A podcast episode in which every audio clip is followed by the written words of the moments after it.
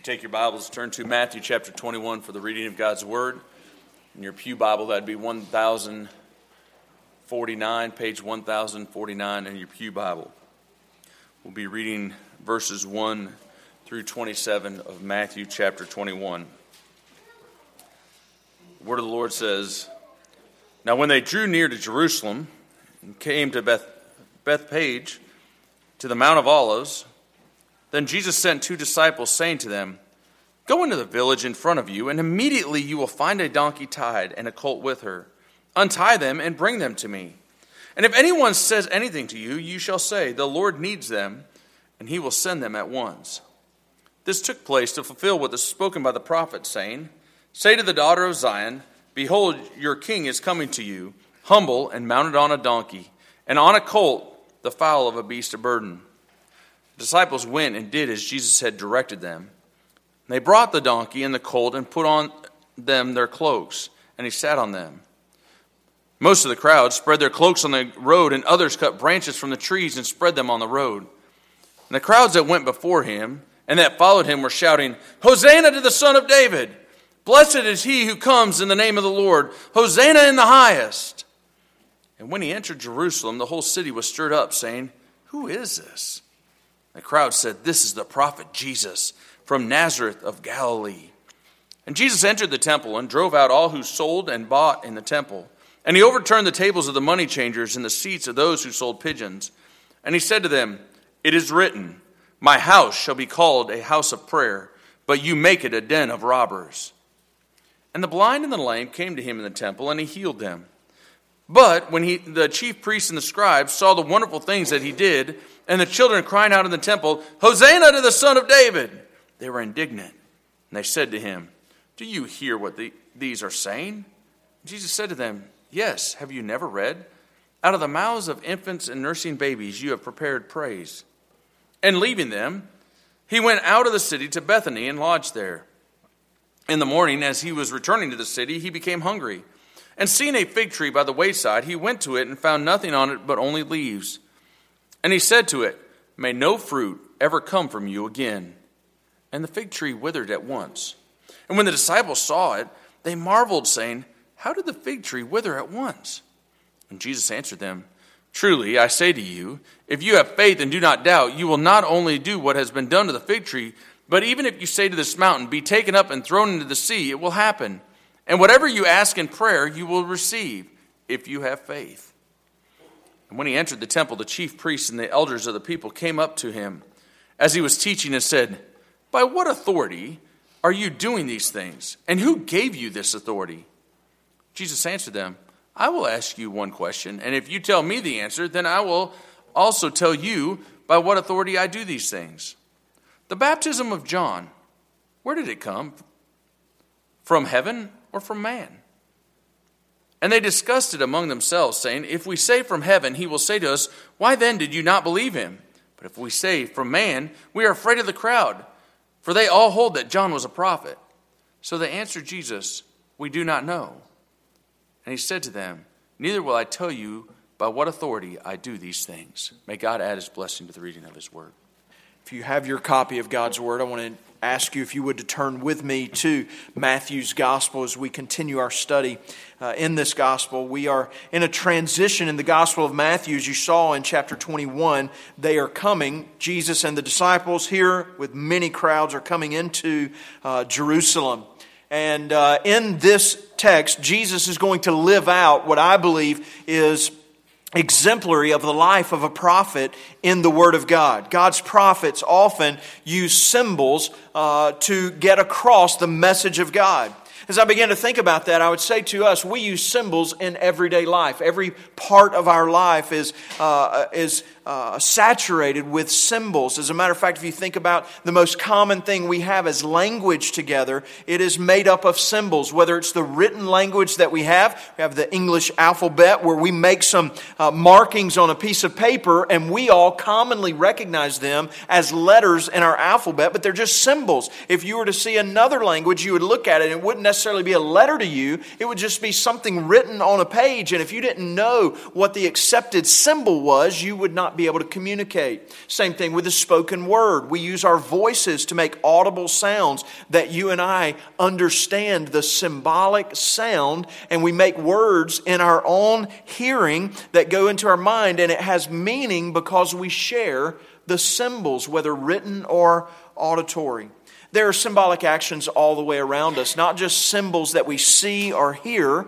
We live out symbolic actions in our lives. Some of them are frivolous, and I'll let you spend time thinking about some of the actions that we take that are symbolic. They're meant to say something, and, and maybe they're just superficial. We really don't mean anything by them, we just want to do them maybe uh, for the benefit of others seeing that, but not really the meaning that it has behind it. And I was thinking, our culture, here we are in North Carolina, big racing state, and uh, I can't tell you the last time that I've watched a NASCAR race, but I used to really enjoy watching NASCAR, and every time after the race, did not matter how many drivers they interviewed, every one of the drivers that was interviewed held a, a, a bottle or a can or, or something of the beverage that sponsored them. So whether it's Pepsi or Gatorade or uh, some kind of other sport drink or whatever, they're holding a bottle of that in the interview, and they always take a sip of it before the interview's over. Just a symbolic action to say, hey, these people are paying my salary. I want you to know I drink this drink. And so it's a symbolic action that has a message to us. Sometimes they're superficial like that, frivolous like that, or maybe perhaps they are they carry more meaning. Like when you and I step into a congregation like this or, or a church building like this and we gather as believers and we kneel down on uh, a knee and pray. Or at home, we kneel down or close our eyes as a, as a matter of, of uh, focusing our attention, of bowing ourselves before the God that we are speaking to in prayer. So sometimes the symbolic action has great meaning.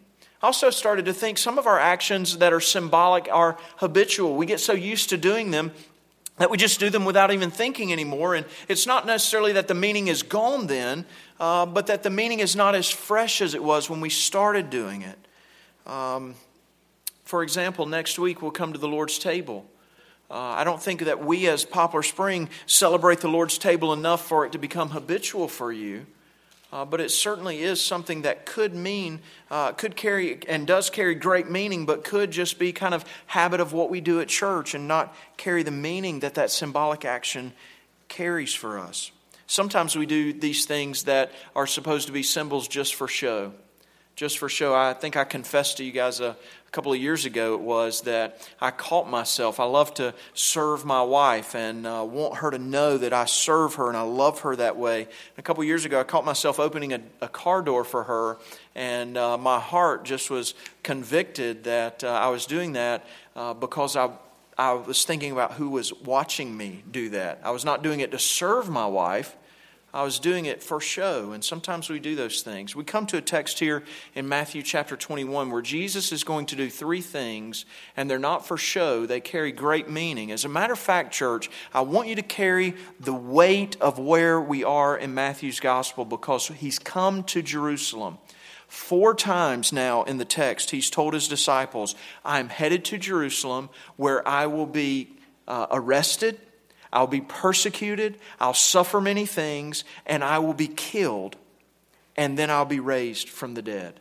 So he knows what's going to happen. And here in Matthew chapter 21, in the first part of this chapter, you and I are going to see three symbolic actions that Jesus is going to take that will clearly declare here is who I am.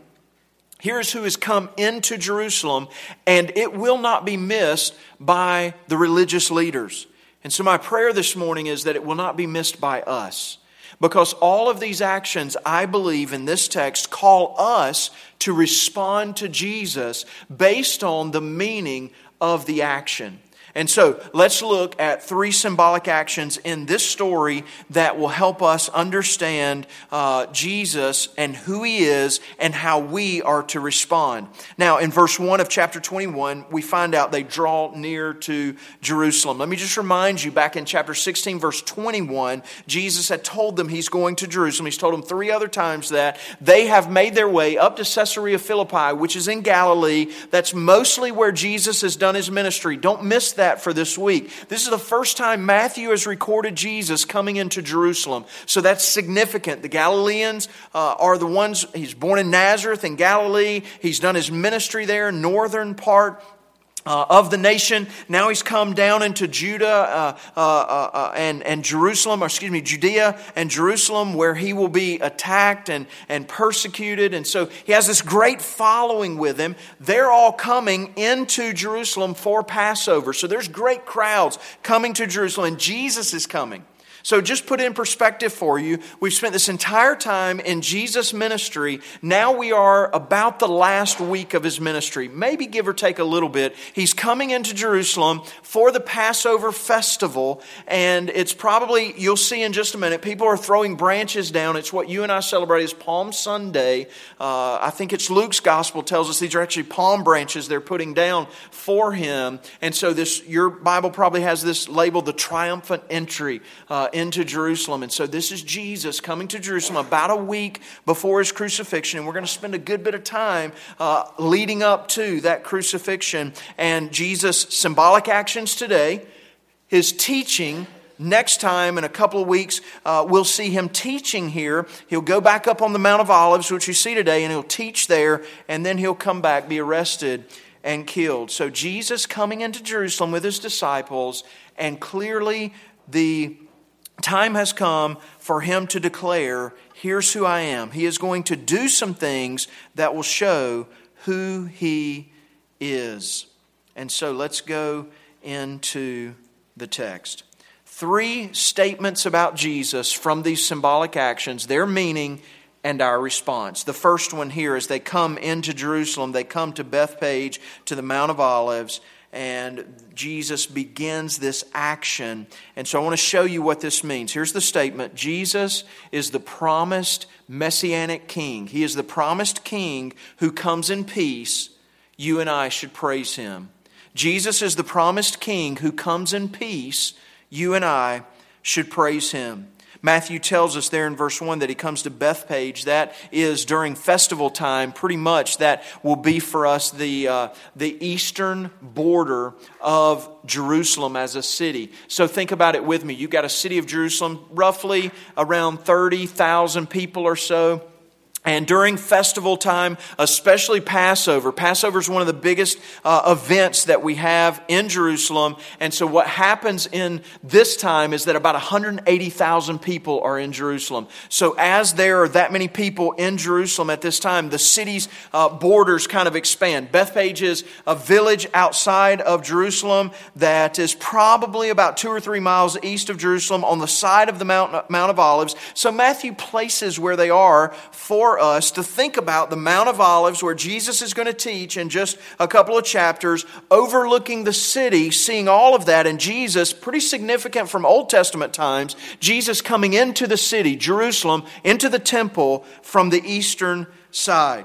And so, we begin at the end of verse 2, or excuse me, the end of verse 1. Jesus says, as they're walking into the city, Jesus says, Go into that village over there. I think they could probably see it. Go into the village over there, across from us, and there'll be a donkey and her colt tied up with her. Bring them to me. If anyone asks you about it, tell them the Lord has need of them. And so it's kind of a strange thing here. We won't camp out here very long. It's a strange thing for Jesus to say, Go into that village over there, and you're going to find a donkey and her colt just bring them to me. If anyone asks you about it, you know, tell them I've got the Lord's got need of them. Uh, I think best best that I can tell, reading the commentaries, most likely Jesus is saying, "I've prearranged that there's some there's a donkey and a colt over there. I want you to bring them to me." And if anybody asks, the owner uh, assumption here, the owner uh, asks you about it. Tell them this: the Lord has need of them. He'll send them immediately, uh, as if he knows this is coming. So here's the past phrase tell them the Lord has need of. I want to bring out this fact that he says there, the Lord. Jesus has not used this title for himself. So even here with his disciples, just make a distinction for you uh, throughout this entire section, I've told you from 1621 on, they're on their way to Jerusalem. Jesus has been focusing on the disciples. Here, he's talking to them again. He says, Tell them the Lord has need of them. But the crowds are going to play back into this. So from here on, the crowds are with them. So we haven't seen the crowds in a while that are following big crowd from Galilee coming into Jerusalem with Jesus. Jesus still talking to the disciples says, The Lord has need of them. Definite article there, the Lord. He's referring to himself. I think he's even claiming to them what they have already known. Um, significant here, Jesus claiming to be Lord in front of his disciples. So, characteristically, verse 4, Matthew tells us why this is happening. Why would Jesus, watch this, the, the, the gospel writers never give us any indication that Jesus is on an animal until right here, two miles outside of Jerusalem. Put in perspective for you, he's in Galilee. He does hundreds of miles of ministry everywhere in Galilee. He walks everywhere he goes. We left him at the end of chapter 20, verse 34, in Jericho. There's a, there's a road, a, mil, a Roman military road that went from Jericho to Jerusalem. It's about 17 miles. We'd have every expectation that's the road they would take. Jesus walks 15 miles with his disciples. They get to Jerusalem. He says, Hey guys, go get these two donkeys. I want to go the last two miles on a donkey. He's not just coming up with this. It was not just some kind of spontaneous thing. You get it? He's walked all this way. Now he wants to come into the city on a donkey. He is being symbolic in what he does, and Matthew tells us why he says, Remember what was said by the prophet Zechariah. And he quotes Zechariah chapter 9, verse 9 for us, with overtones of other verses in the Old Testament. But here, specifically, Zechariah chapter 9, verse 9, which says, Rejoice greatly, O daughter of Zion. Shout aloud, O daughter of Jerusalem. Behold, your king is coming to you Righteous and having salvation is he, humble and mounted on a donkey, on a colt, the foal of a donkey. So Zechariah has said, Jerusalem rejoice, your king is coming to you on a donkey. Now, not only is it symbolic, and we should take note that Jesus is no longer walking, he finishes this long 17 mile journey and says, Hey, I'm going to be on this donkey coming in. He is saying, I am that king from Zechariah chapter 9. The one that the Old Testament said was coming. I am that that king. So that is significant that he is on uh, not walking. It's also significant that he's on a donkey. Now, just as a reminder, Genesis chapter 49 reminded us Jacob prophesying to his 12 sons, the 12 tribes. You remember this? The end of Genesis 49. Jacob prophesies to all 12 sons. He gets to Judah, and he says, Judah, the scepter that is, the kingship will never leave your household. There will be someone to sit on the throne that will be king from the tribe of Judah forever and ever. And in that verse, he mentions both a donkey and a colt. All right, so Genesis 49, way back then, we're reminding that there's a donkey and a colt that's going to play into the king who'll be king forever. In Zechariah, you've just heard what was read there. In Isaiah, uh, we talk about that. Da- uh, David comes back into the city after a great defeat, uh, a great victory, defeating uh, an uprising on a donkey. Here, Jesus is coming into the capital city riding on a donkey. Now, it's significant if you read Zechariah chapter 9 we quoted verse 9 here.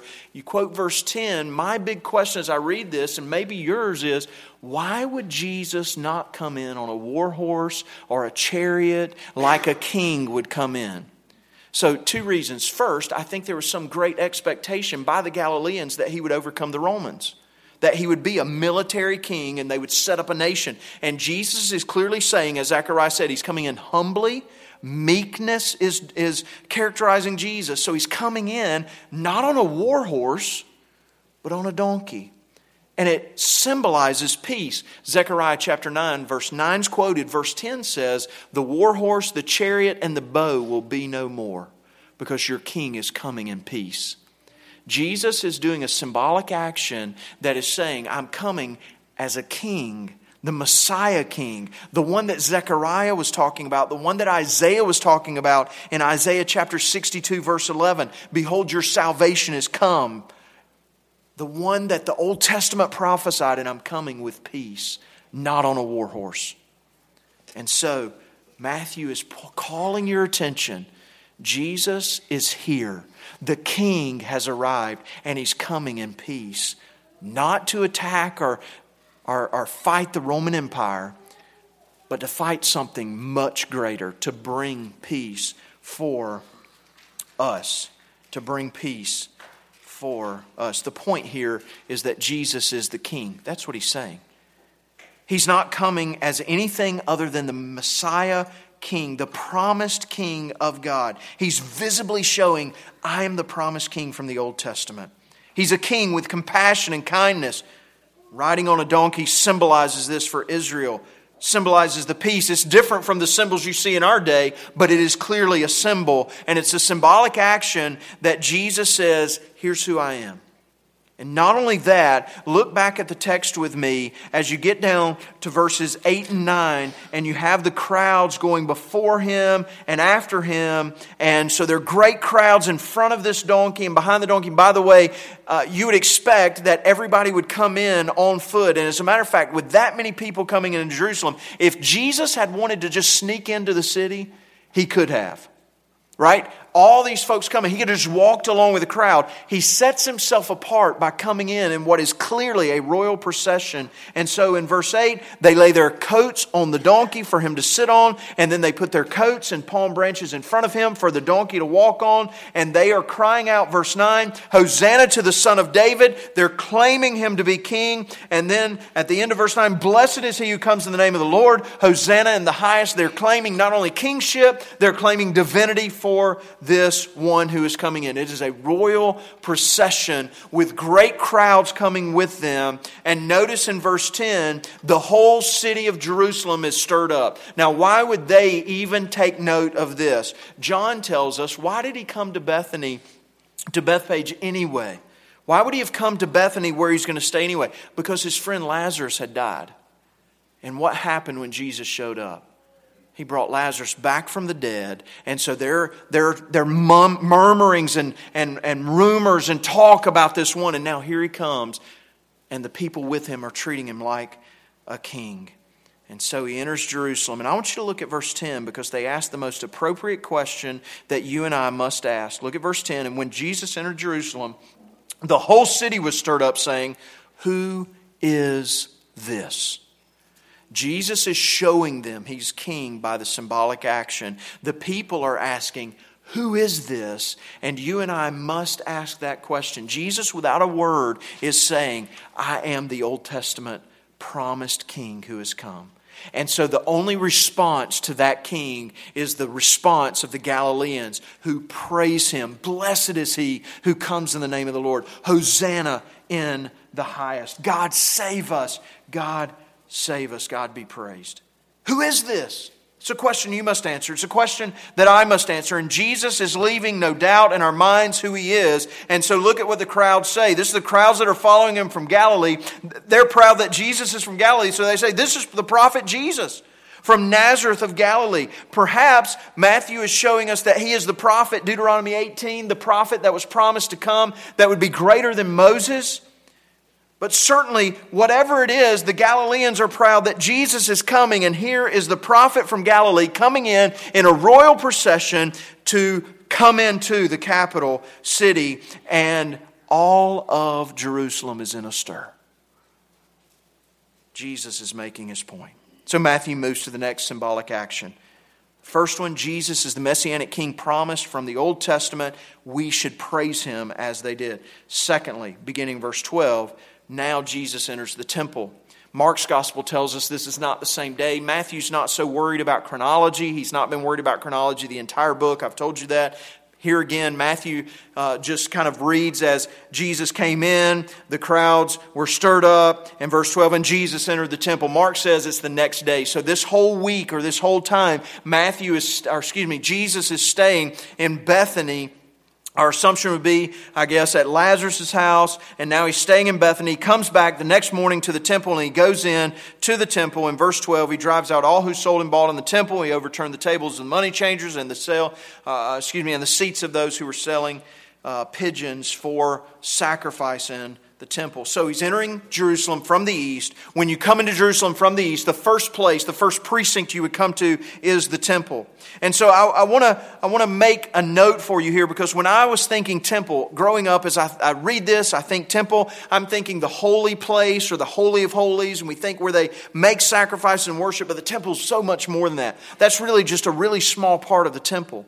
So, if you think about the temple from the Old Testament, there are different courts other than just the holy place. That's where only priests could go, or the Holy of Holies, where only the high priest could go, and only then once a year. So, we're not talking about Jesus there. We're talking about the big area, which you and I would probably know as uh, the court of the Gentiles when Herod rebuilt the temple uh, about 150, a little more than that, 150 years prior to this, he built the temple and uh, made porticos and, and big uh, uh, places out in the court of the Gentiles, which would have been, he expanded the temple and he made this area of the court of the Gentiles about 30 acres.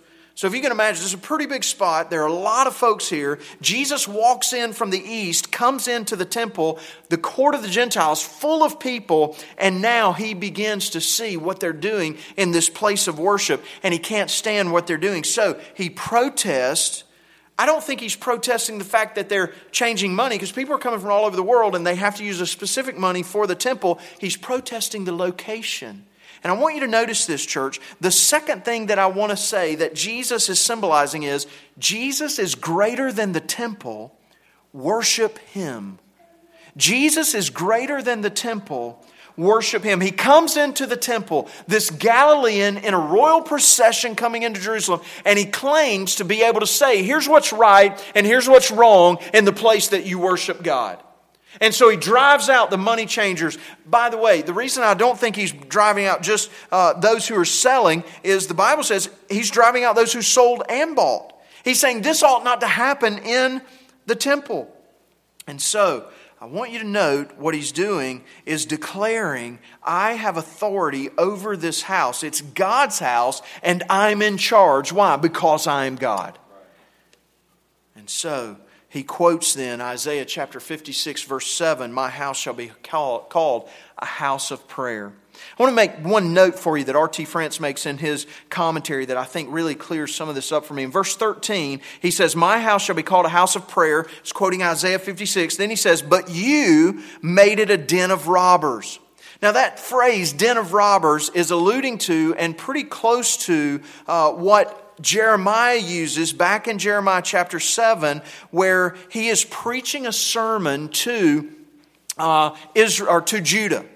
And in the Old Testament, right before uh, the Babylonian attacks of Israel of, of Judah, uh, Jeremiah is preaching to them because they believe this: we have the temple, and so if as long as we have control of the temple, then no other nation can attack us and defeat us.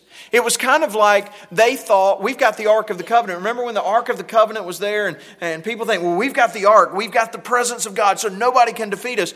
The, the people of Israel and Judah thought, if we've got the temple, we're, we're not defeatable. No one can defeat us.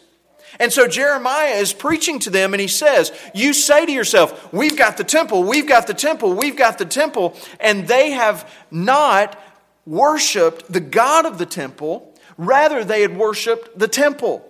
And so it was the God of the temple's presence that made the difference in, in Israel, in Judah. And so Jeremiah says to them there, You have made the temple a bandit's cave because you have believed in the temple instead of the God of the temple.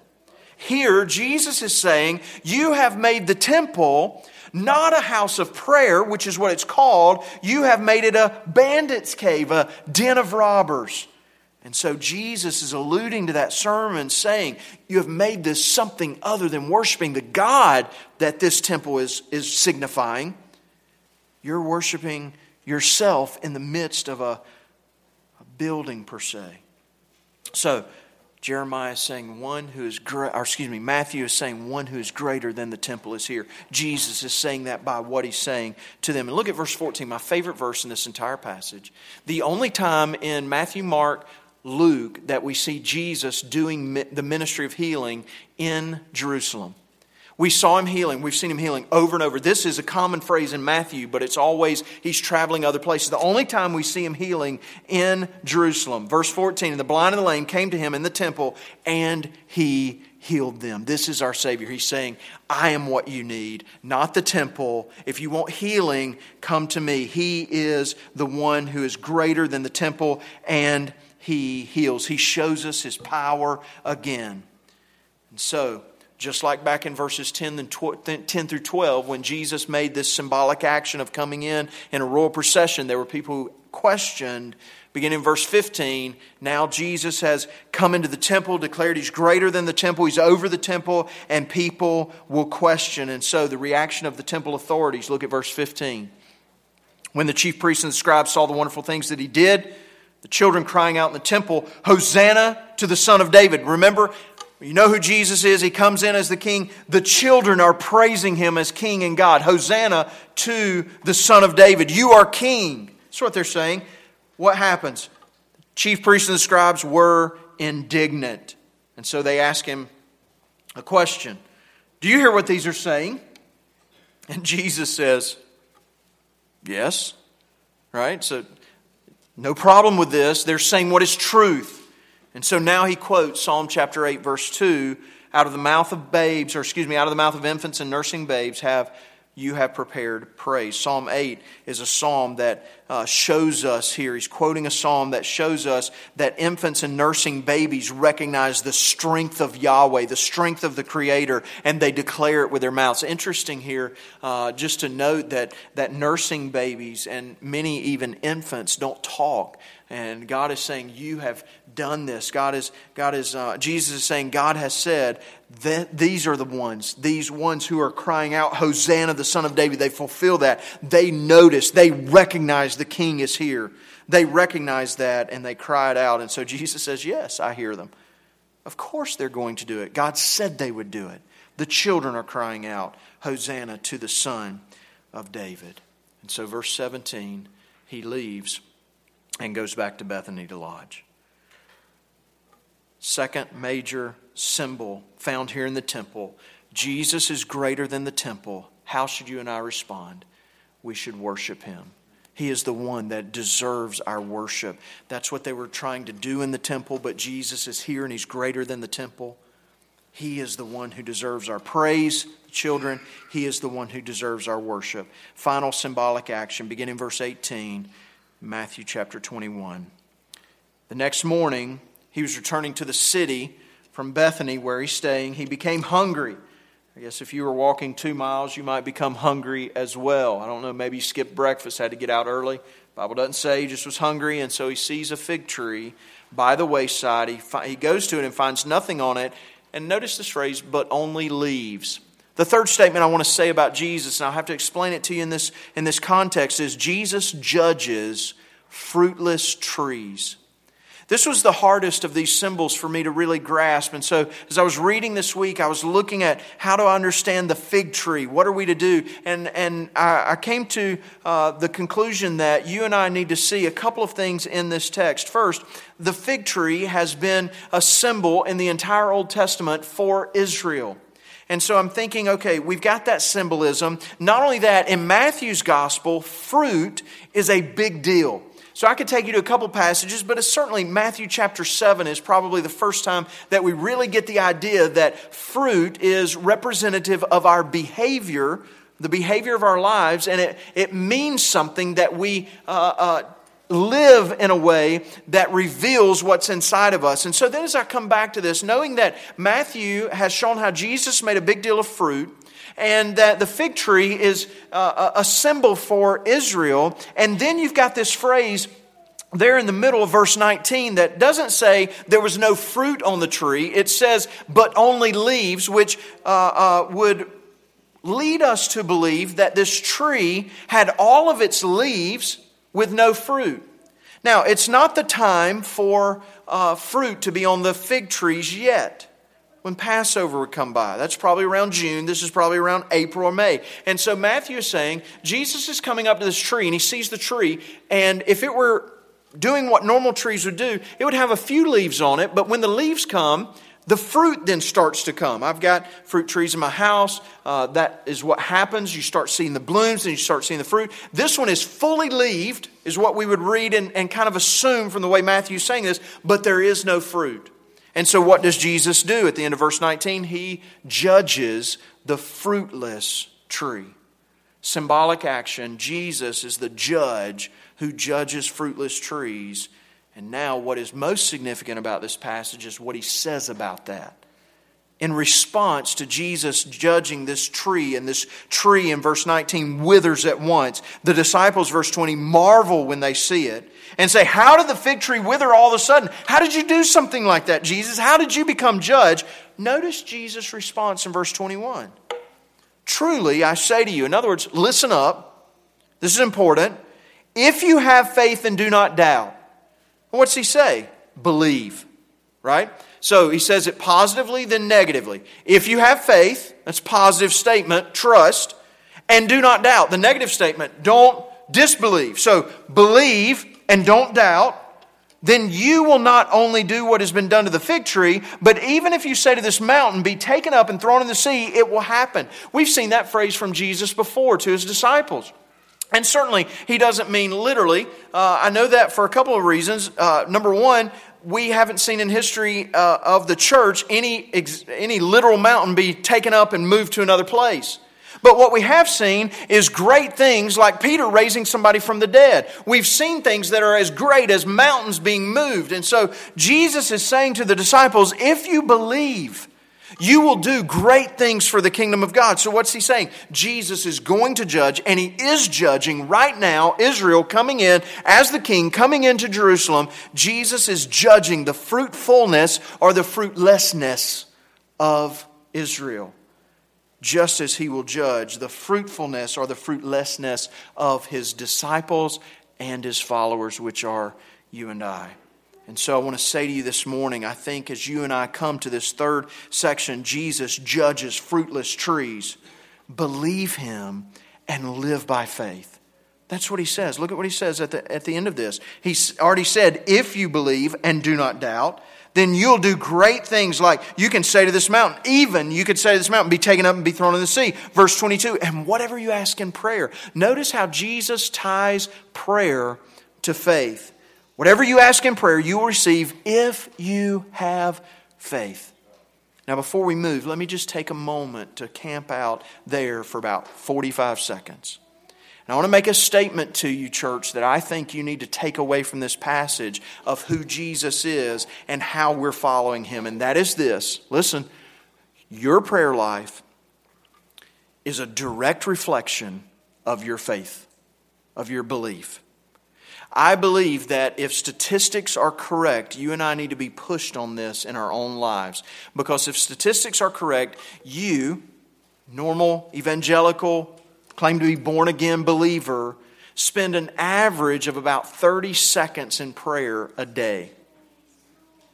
Our prayer lives, what we ask of God, how we take ourselves before the Lord, is a direct reflection of our belief in King Jesus. And if that's the case, I want to push us to say Jesus is the judge who will judge your fruitfulness or your fruitlessness. And he invites you in this passage to trust him, and your trust in him will be lived out in the way that you pray to him. Look at the text one more time and see what Jesus says. You will, this is verse 21, you will not only do what has been done to the fig tree, but even if you say to this mountain, be taken up and thrown in the sea, watch this this, it will happen. He says it in such a way that you are not going to take the mountain and throw it into the sea. God is going to do the work. So when you go to Him and ask Him, as He invites you to do in this passage, what you're saying is, Lord, I need you to act, and I believe you will act. And so the promise in verse 22 is whatever you ask in prayer, you will receive. The condition, if you have faith.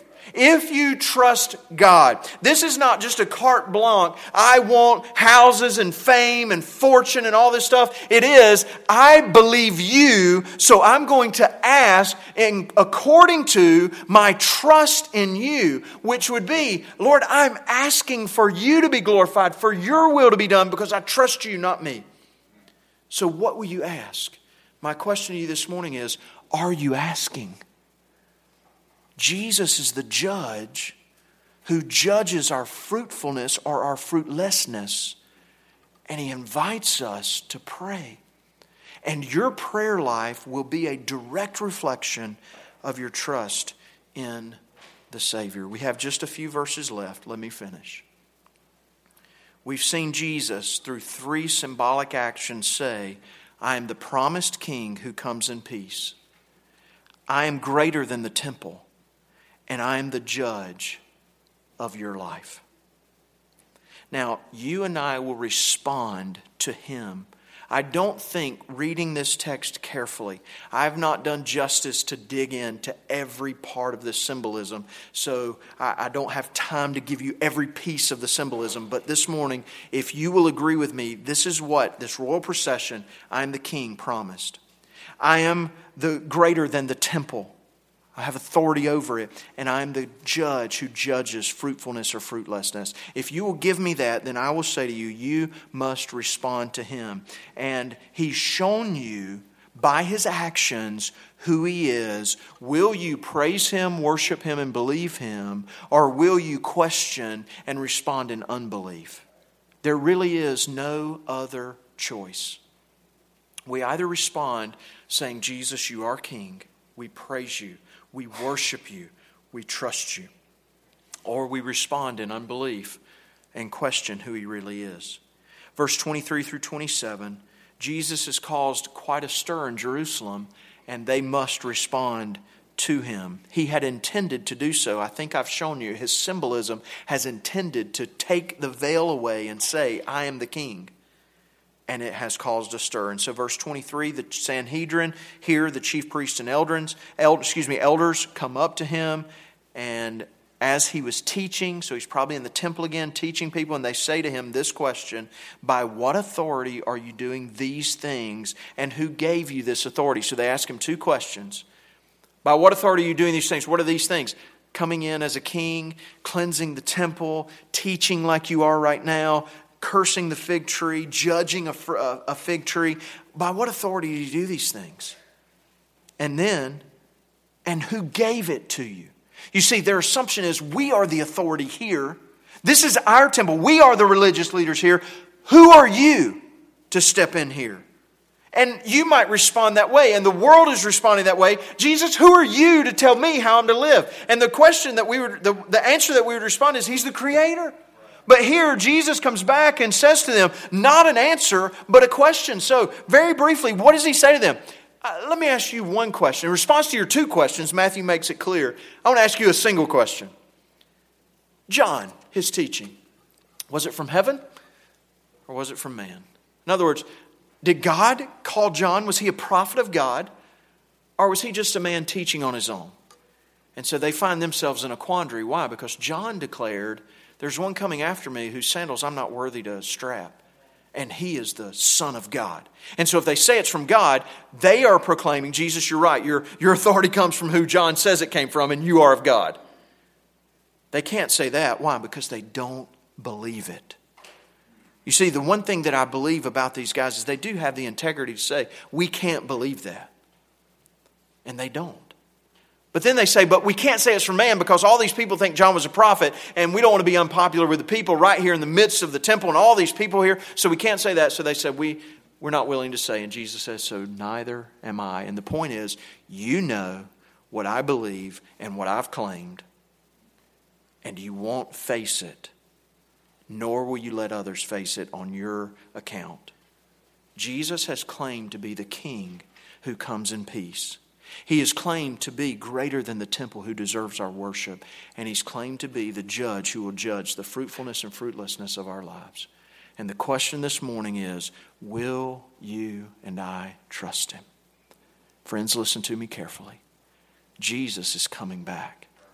And when he comes back, it will not be on a donkey, it will be on a war horse. And it will be to reign forever and ever. And then you and I, who have come to Him now as our God and our King, we will reign with Him forever and ever in a forever kingdom. But these elders, religious leaders, reject Him. And how sad it is that you and I read Matthew's gospel and we see the symbolism. We say, How did they not get it? How did they not get it? How did they refuse to believe? And yet, so many maybe even here today, hear it, see it, and choose to walk out and not respond. My invitation to you is simple Will you respond to this king who has come and who will be king forever? Will you give your life to Him? Will you repent of your sin and yourself and come to Him? This morning, I want to invite you, right after this service, I will be standing right here for quite some time. I will wait until you come. If you will come right after the service, just come grab my hand and say, I want to talk about coming to this King. I'll be here and I'll take however much time it needs. Church, for those of us who have surrendered to this King, here's my question, my challenge to you. Very simple, one point what does your prayer life reveal about your faith? And will you allow the Spirit to draw you to trust Him? And what does that mean about your own prayer life and how it should change?